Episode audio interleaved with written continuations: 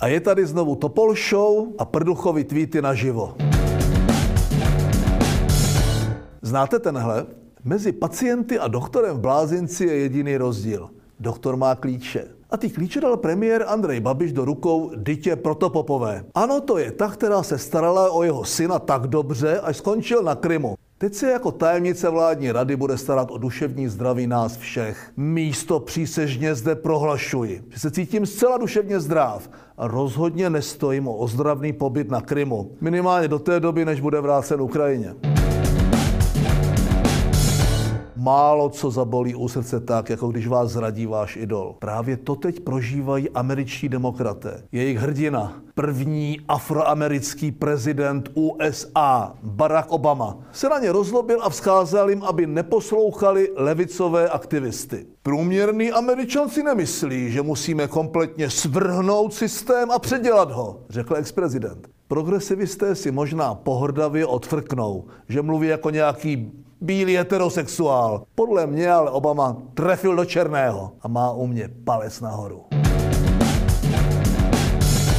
Levičáci z francouzského Le Monde o nás píší, že jsme v info.cz pravicoví extrémisté. Hmm, médium, jemuž Sověti familiárně přezdívali Vesnik a kde KGB už tehdy vesele publikovala protizápadní propagandu, určitě ví, o čem mluví. Pro ně je zřejmě fašistou každý, kdo je proti manželství homosexuálů, odmítá nelegální migranty a vysmívá se bludu, že do 12 let umřeme na kysličník uhličitý. Dávám novinářům z Le Monde palec dolů a slibuji jim, že se určitě nepolepšíme. A budeme i dál psát a mluvit tak, jak se nám svobodně zachce. Vláda dá na nákup elektromobilu až 40% jeho ceny. No nekup to. To by bylo, abychom ty dýzly a benzíňáky nezrušili. Je to přesně v duchu Reaganova popisu socialismu. Hýbe se to? Zdaň to. Ještě se to hýbe? Zreguluj to. Přestalo se to hýbat? Dotuj to. Napřed se danilo spotřební dáň, silniční dáň, dálniční známky.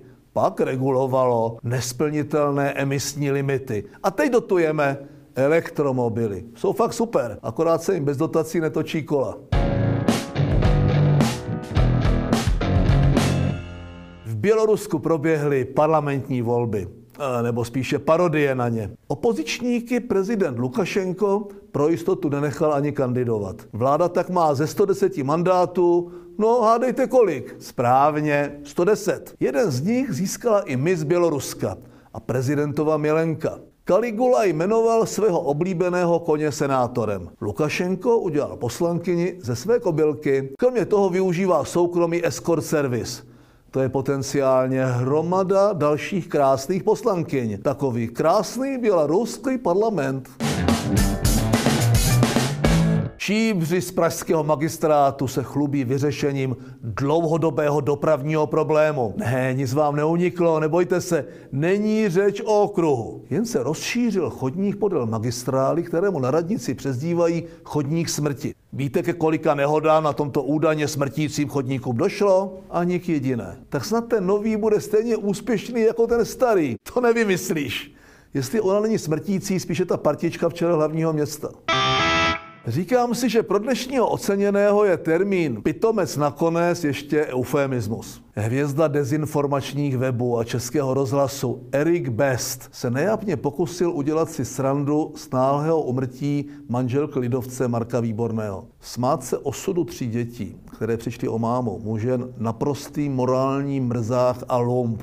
Eriku, vy nejste best. Teda tak best of žumpa. A k tomu metálu, co jste dostal od Miloše Zemana, vám připínám na hruď pomyslný řád pitomec nakonec.